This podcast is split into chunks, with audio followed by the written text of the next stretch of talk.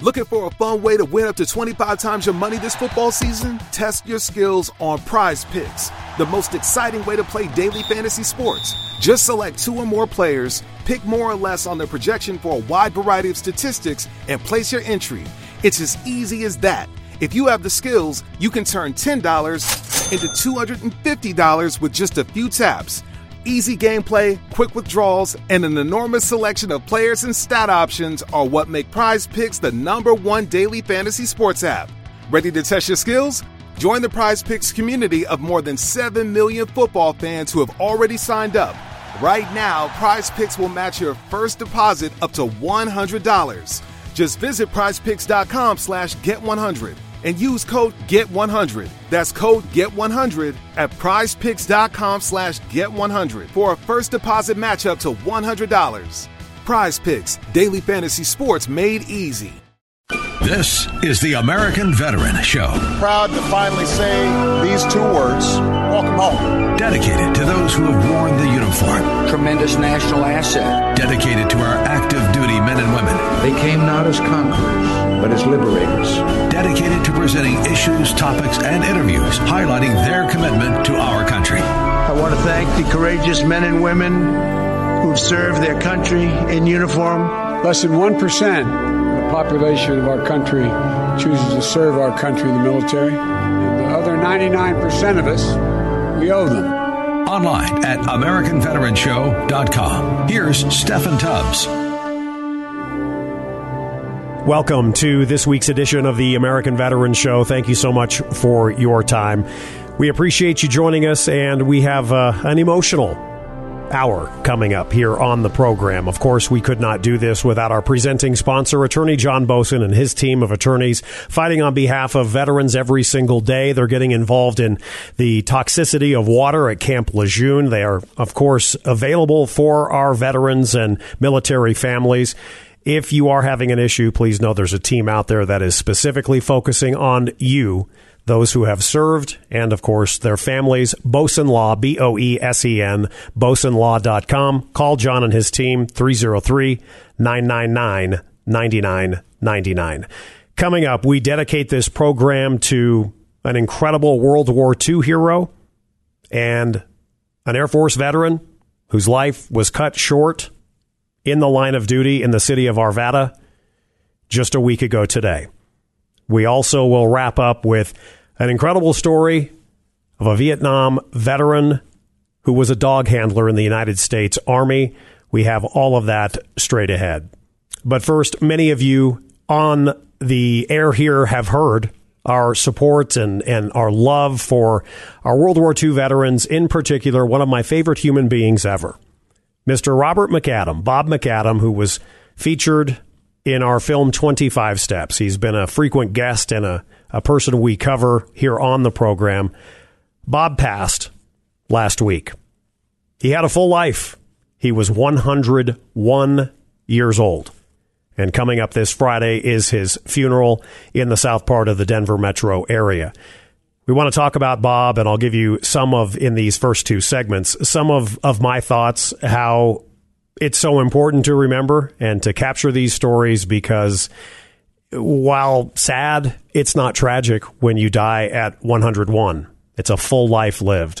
So we'll talk about that. I do want to begin, though, with, of course, the utmost respect to a 27 year old United States Air Force veteran, a member of the Arvada Police Department, who was taken way too soon. And if you would allow me, final thoughts for today. Dillon's mother has asked that I read a letter that she has written to her son. Well, Dillon, here we are. I received the call that since the day you were born, I was afraid to get. I know we talked at great lengths about this day. We made a pact. If you died, you would die being a heroic lion. For Charlie 50. For Charlie 50. For Charlie 50. Dispatch to 4 Charlie 50, Officer Vakoff. Negative response. All cars stand by for tones. All cars be advised, this is the final call for 4 Charlie 50. Officer Dillon Vakoff, badge number 1927. Officer Vakoff was fatally shot while responding to the call for duty on September 11, 2022. After serving the citizens of Arvada for three years and serving his country for six years as a staff sergeant in the United States Air Force. He was an extraordinary officer with incredible ambition, drive, and passion. The men and women of the Arvada Police Department are forever grateful and proud to have served with Officer Vakoff and will never forget his ultimate sacrifice. All units break for a moment of silence. Officer Vakoff, you are clear for end of watch. Rest easy, Dillon. You and that smile will never be forgotten.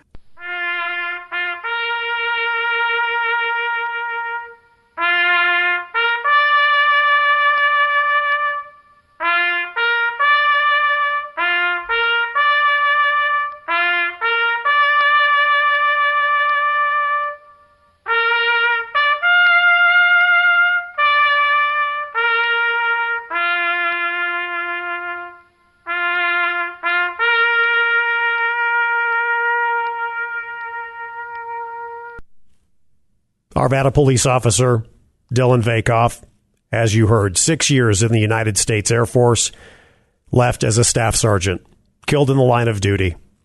To the Vakoff family and friends, to members of the Arvada Police Department, our heartfelt condolences. And we remember. We also remember my friend, an incredible American that in his 80s was the number one ranked racquetball player in his age group on the entire planet. Just an incredible human being. Robert McAdam, his funeral coming up in just a few days. This from our documentary film on the two POWs that would meet in a hallway at a retirement home in Highlands Ranch, Colorado, only 25 steps apart from each other, and they realized they lived in the same compound North 2 at Stalag Luft 1 from 1944 to 1945 in Barth, Germany. This again from 25 Steps.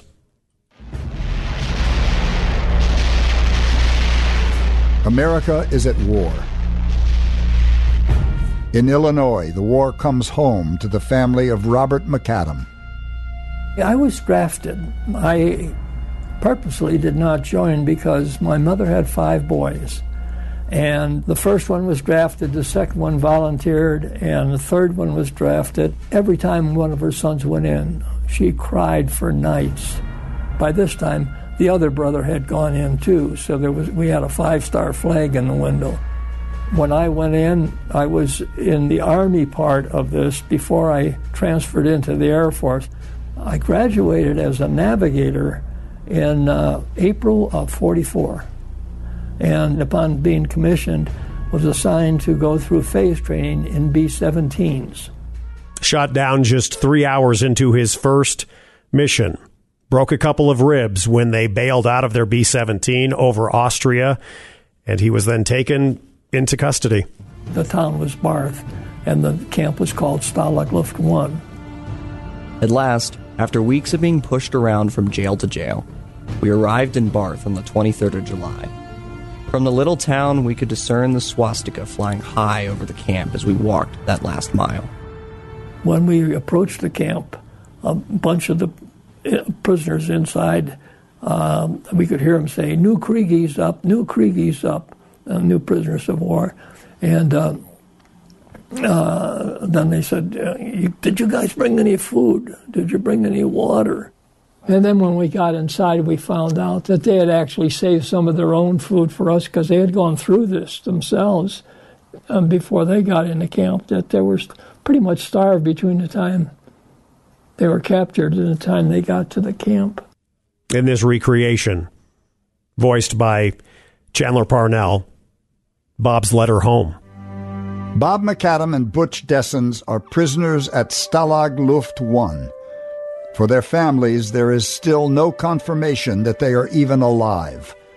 Then, a letter from Bob to his mother. Dear Mom, for the first time in my life, I have plenty of time on my hands. However, most of my former activities are restricted here. You should know that I'll be thinking of you every day until I walk through the door of the old mansion once again. The darkest moments for me was when I thought about my folks at home and my family, and that They didn't know what condition I was in. They didn't know that I was still intact and, and uh, was going to make it back. And uh, my mother had, you know, she had five in, and uh, she had gotten two missing in actions within 10 days on two of us. I realize better than ever now that a mother must be the best soldier in the family. Love to all, and especially you, Bob. From 25 Steps. You can see that right now. All you have to do is go online.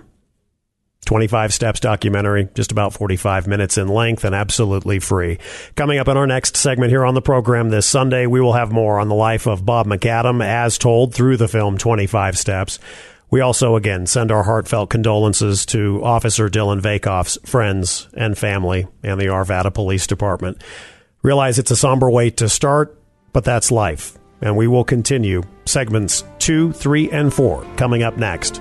This is the American Veteran Show, AmericanVeteranShow.com.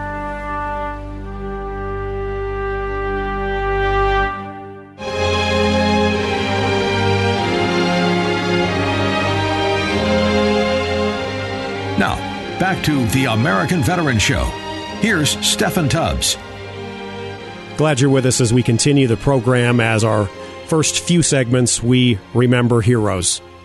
Officer Dillon Vakoff of the Arvada Police Department, a United States Air Force veteran, six years in, left as a staff sergeant, killed in the line of duty a week ago.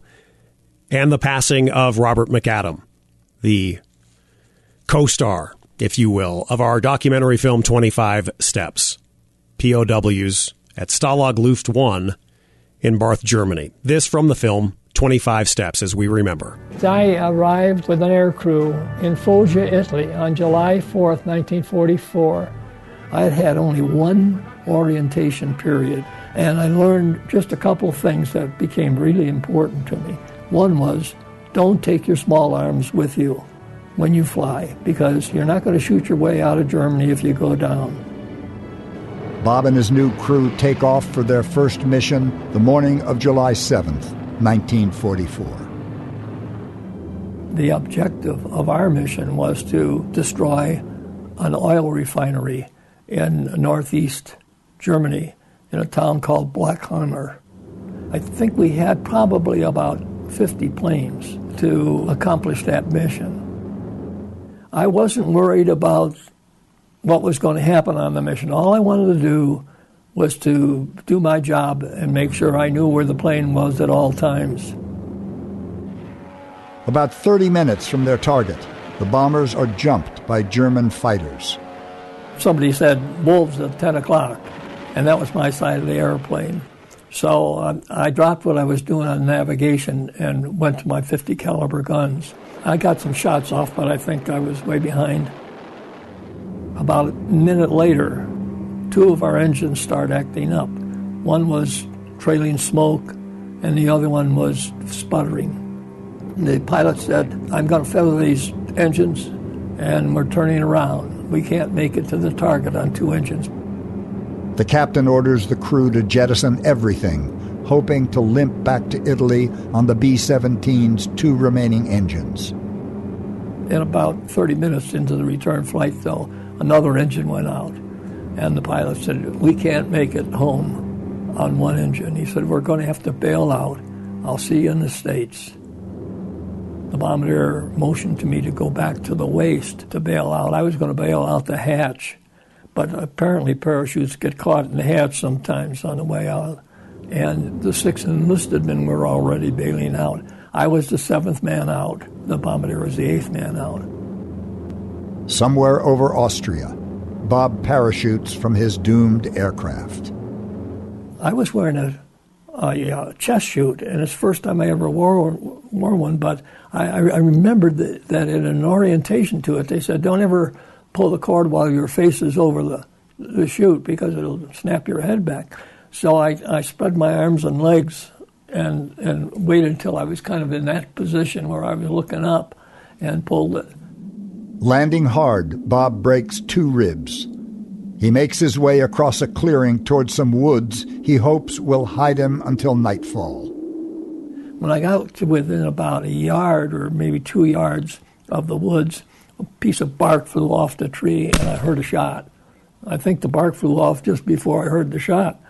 But anyway, uh, I turned around and there were two guys. One guy was in uniform and he dropped to his knee and pointed the rifle at me. He was about 20 feet from me.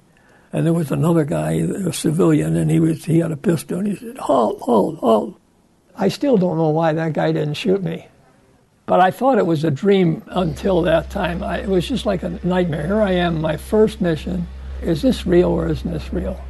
But when they pointed the gun at me and they took me, um, took me up the hill, and I got pushed around a little bit by the, by the civilians, then, then I realized I, uh, this is it. Uh, I'm a prisoner of war. Weeks later, Bob's parents receive a War Department telegram, regretfully informing them that Robert McAdam is missing in action. At this point in the war, Allied aircraft are laying waste to German cities. Relentless day and night bombing raids destroy military targets and sap many civilians of their will to fight. For some German citizens, captured Allied airmen are the face of death from the sky. When we were in Frankfurt going to our interrogation center, um, a young boy uh, was riding his bike. He had a basket full of egg sized rocks, and he was kind of hysterical. And he was throwing these rocks at us. And we told the guard, you know, have him stop doing that. And the guard said, What would you do if our bombers killed your mother and father? The kid was screaming something, and we didn't understand what it was. But apparently, our bombers had killed his folks. Bob McAdam spends his first week in captivity locked in a town jail in Austria. We were put in solitary confinement awaiting interrogation, and they had plenty of, of people that they were putting through interrogation at this time. And so I was in solitary for seven days before uh, my turn for interrogation came up. The German officer interrogating Bob not only speaks English, he is alarmingly well informed. And he opened up a big, big book and he said, I probably know more about your mission than you do. He started to give numbers of the airplanes. The thing that really let me know that he had good intelligence was he said, and your group commander is named Colonel Rice. Well, Colonel Rice was the guy that gave us the orientation mission. Bob and other prisoners are loaded onto a train bound for a POW camp. He describes it later in his journal. By July 23rd, we had all been looking forward to our assignment at a permanent POW camp. Occasionally, the train we had been riding would be forced to halt in the protection of some hillside while the 8th or the Both men end up at a POW camp within sight of a small German town on the edge of the Baltic Sea. It was right across the Baltic from Sweden. Ended up at uh, Stalag Luft 1. The town was Barth, and the camp was called Stalag Luft 1. At last, after weeks of being pushed around from jail to jail, we arrived in Barth on the 23rd of July. From the little town, we could discern the swastika flying high over the camp as we walked that last mile. When we approached the camp, a bunch of the uh, prisoners inside, um, we could hear them say, New Kriegies up, new Kriegies up, uh, new prisoners of war. And uh, uh, then they said, Did you guys bring any food? Did you bring any water? And then when we got inside, we found out that they had actually saved some of their own food for us because they had gone through this themselves um, before they got into camp, that they were pretty much starved between the time they were captured and the time they got to the camp. Bob McAdam and Butch Dessens are prisoners at Stalag Luft 1. For their families, there is still no confirmation that they are even alive. Then, a letter from Bob to his mother. Dear Mom, for the first time in my life, I have plenty of time on my hands. However, most of my former activities are restricted here. You should know that I'll be thinking of you every day until I walk through the door of the old mansion once again. The darkest moments for me was when I thought about my folks at home and my family, and that they didn't know what condition I was in. They didn't know that I was still intact and, and uh, was going to make it back. And uh, my mother had, you know, she had five in, and uh, she had gotten two missing in actions within 10 days on two of us. I realize better than ever now that a mother must be the best soldier in the family. Loved all, and especially you, Bob. Butch also gets word to his parents. Dear folks, I'm feeling fine now. Wasn't hurt coming down. Lucky, I guess. I've been doing a lot of remembering lately, mostly about your Sunday dinner, Mom. So you better be ready when I get back. Love, Sherwin.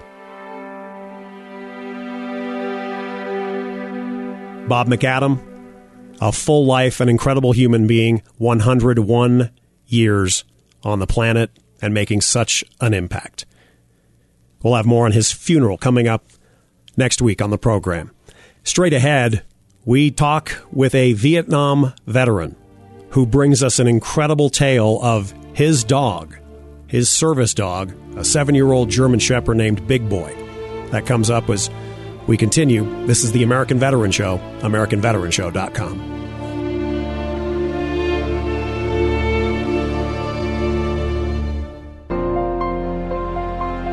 Welcome back to the American Veteran Show. We continue now with Steffan Tubbs. We're with Rick Claggett, Littleton resident from 1970 to 1972. He was uh, in the United States Army in Vietnam. Sir, I say to you, thank you for being here and welcome home. Thank you very much. What what brings us to this point? You, so many years later, you continue to talk about Vietnam, and we'll get into a lot of more on your background, but what brings us here today? I didn't talk about Vietnam for a long time, as did a lot of veterans, because Vietnam, of course, was not a popular war. And at the end of the war, I took my uniform off, and the only people that knew I was over there was my my family and my personal friends. Nobody else needed to know that. It really wasn't until my daughter reached school age and and heard about the war and asked, "Dad, what did you do in the war?" And I said, "Well, I was a dog handler." And she said, "That's pretty cool. You ought to talk about that." And I had taken slides when I was over in Vietnam and and she got them out and she said, "You need to do a PowerPoint." And I said, "Well, what's a PowerPoint?" and uh, she put it together, and I I gave it at my work, and I thought that'd be the only time I talk about it. I've probably given maybe a hundred presentations on it now. I love doing it. I love letting people know what these dogs did. You know, you have a hat on today, and it says Vietnam Dog Handler. And I can't help but see the juxtaposition of when you came home, you had nothing to do with your uniform.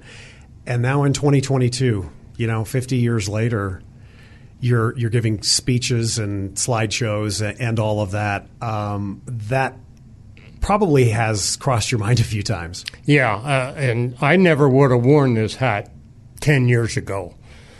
But in the last 10 years, number one, I wanted to let people know what these dogs did. And number two, I was proud of what I did. It just took a long time to get to that point. And you know what? We are the beneficiaries of of your. I, I know you're probably going to roll your eyes, but your bravery, your your willingness to talk about it, and we will. Again, our guest, United States Army veteran Rick Claggett. Where'd you grow up? I grew up outside of Philadelphia and and never had a dog. My dad didn't like them, so my first exposure to dogs was in the army. Wow! And uh, take me to 1970, and the Vietnam War is raging. Uh, we have had at that point tens of thousands of Americans killed there. Uh, how does the war come to you? Well, I did not get drafted until 1970, and, and that period of time, we were bringing more troops home than we were sending over there. And I went to basic training and then advanced infantry training. I knew I was going to be in infantry in Vietnam. We had a presentation while I was down at Fort Polk, Louisiana, from a dog handling team in Fort Benning, Georgia, recruiting for dog handlers. And they said, outside of helicopter pilots and snipers, dog handlers had the third highest mortality rate, which wasn't a real sales pitch, but I thought if I'm going to be in the infantry, I want somebody with me that's got better senses. And so I applied for that school and was very fortunate to be accepted. So you, how do you get to Vietnam? After I, I finished up my infantry training at Fort Polk, Louisiana, I was sent to Fort Gordon, Georgia as a tracker dog handler. Tracker dogs are Labrador retrievers. Their job is to follow blood trails. They're silent trackers. If contact was made with the enemy in Vietnam, they called in a lab and a handler to follow up on that. However, when I got to Vietnam, they didn't need tracker dog handlers, they needed scout dog handlers. Scout dogs are German shepherds. Their job is to lead a patrol and smell out human ambushes and booby traps. And I was very fortunate to be assigned a dog that had been there for four years. If a dog can survive four years as a uh, leading a patrol in Vietnam, he's really good. And my dog was. His name was Big Boy. Ear tattoo number 72AO. I'll never forget that, nor will any handler ever forget his dog's uh, four digit ear tattoo number. Uh, and I was just so fortunate to get him. I spent a couple of weeks just acclimating and getting him to understand me and trust me. He knew what his job was. I was a green one. I had to learn from him. You were taught by Big Boy. Yes, I was. I had to learn how he alerts, and, and he had to be comfortable with me that I was going to take care of him. Do you remember the first the first scout job, the first assignment, if you will, with with your dog at that time? For myself, yes, but for him, I was at least the fourth handler that he had experience. So he was a with. definite veteran. Yes, of, he was. Wow, yes, and like he you was. say, the life expectancy, as you alluded to a little bit ago. Um, I, I, think most of our listeners would say, "Oh yeah, we know why," because you're probably not at the back. You're not in the rear, are you? Every time I was out in the field, I was walking point. I was the first human in the patrol. Of course, Big Boy's walking in front of me, so uh, he he assumes more of the risk than I do. But I'm the first human, thus thus the high casualty rate. Because sometimes the dog would miss alert. Sometimes the wind is not blowing right, or if you're in the monsoon season and that rain is pounding down, you're still you still have a job to do. But it's a lot tougher for the dog to pick up that alert, that scent of of a human ambush or the uh, the booby trap, whether it's the smell of the explosive or the vibration of the tripwire and the wind that he picks up, or the the scent of the crushed vegetation of the enemy setting that up, whatever whatever gave him that alert. Uh, that was his job is to let me know what, what he found. Hmm. Our guest is United States Army veteran Rick Claggett. He lives in Littleton from the Philadelphia area. If you don't mind me saying, you're 75 years old, and I tell you already, you are just an incredible storyteller. And we are all the beneficiaries, as I said, because for every one of you that will will speak, uh, I know that many, many already have gone to their graves from Vietnam, and and I think you're you're doing such a tremendous service for them. You didn't want to go to Vietnam. You were drafted. Uh, was that something? Were you able mentally to put that? You know, I can't just keep complaining. You know, you can't do that. People would be all over you. You're now there. You're in country. You know what's happened previous years, but now it's you. Yeah, I, I had my life planned. I was in graduate school. I wanted to finish my master's degree, start working, raise a family. I just got married, uh, and the Army interceded. Uh, but I knew I was going to go. There was there's enough of a patriotism inside of me that I that I well, I didn't want to get drafted, but if I did, I was going to. You gave serve. it your all. I was going to serve my country. Yeah, and then and then it became more of I'm going to serve my dog. I want to I want to protect that dog. I want to make sure that that dog survives the period of time that I'm his master. How old was Big Boy when you re, Uh, when you were put he together? He was seven years old, which is about the peak uh, of the dog's performance there. After that, they start to they start to lose it a little bit as Mhm. far they they get old just like people do. Yeah. and, and they start having uh, physical issues and things. But he was pretty much in his prime when I had him. I was very fortunate. I can hear the love still. Yeah, absolutely. Let me ask, take us to uh, what you're comfortable in sharing. Take us to, oh my God, uh, my name is Rick. I'm a scout. I'm Point. I have a dog, and this is real. Uh, tell us what you remember. Uh, probably the first dose of reality for me didn't necessarily involve my dog. It's when our plane landed in Tan Son Air Base in South Vietnam. In South Vietnam, as the plane went down, you see all these craters, and you're saying this is a real war. Then when it touched down on the runway, and it and it pulls up to the hangars, there's a row of caskets ready to get loaded on that plane to go back to the States, and you're thinking, wow, this is not a game. This is a very serious, very serious war that's going on here. And at that point, my goal was to survive. I knew I wasn't going to win the war or anything, and I had questions of whether the U.S. was going to win the war the way it was fought. But I wanted to survive myself, and I wanted to have the men in my unit that I was the dog handler for to survive as well, and I wanted my dog to survive. That became my focus. Our guest, Rick Claggett, Vietnam veteran, United States Army, in country, 1970 to 1972, two years in, and just an incredible storyteller. We'll continue with Rick coming up. This is the American Veteran Show, AmericanVeteranShow.com.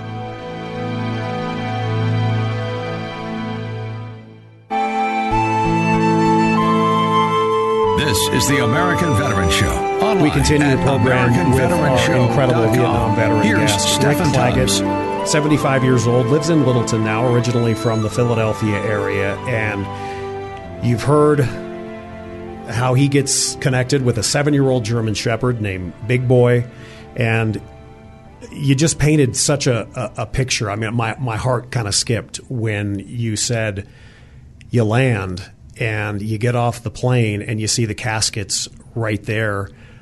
I would imagine, like right now, even, and I'm not trying to take you back to a negative part of your life, but that is reality. I bet you you can still see it in your mind. I sure can. I sure can. And the other, the other big memory I have from my time in Vietnam, at the end of the war for us, and our unit stood down. Uh, they didn't need our dogs anymore. This was 1972. Uh, we used some 4,000 dogs in service in Vietnam. And no one who knows that, Rick, right? Yeah, yeah. Uh, Unfortunately, a lot. Oftentimes, it was only the handlers Right. that knew we had dogs over there. But uh, yeah, we had four thousand of them that served uh, for the duration of the Vietnam War. About a thousand of those died in service, either direct gunfire, booby traps, heat stroke, heat exhaustion, snake bite, accident, disease. 3,000 of them left at the end of the war. 1972 was really the last year that we needed infantry troops, and so that was really the last year for for the dogs. There were still dogs needed for sentry duty and things like that as long as U.S. troops were over there, but no longer were we in the field. They didn't need our dogs. We offered to bring our dogs back and pay for it ourselves. I was just an E4. I didn't make much money, but I sure would have paid to have my dog come back. Instead, the decision was made that the dogs were considered surplus military equipment and expendable at war's end. I can guarantee you I had no remorse when I hung up my M16 for the last time. But looking at my dog as it got loaded into a crate by the South Vietnamese army and driven away, I will carry that memory to my grave. And I'm just so glad that no longer is that a fate of our dogs in the military. Now, uh, President Clinton signed a bill that said no military working dog left behind. At war's end, or the dog can no longer serve.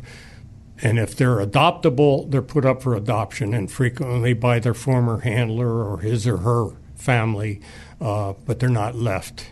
And we left our dogs in Vietnam, and that's a tragedy that can never be repeated. It's heartbreaking. Yeah.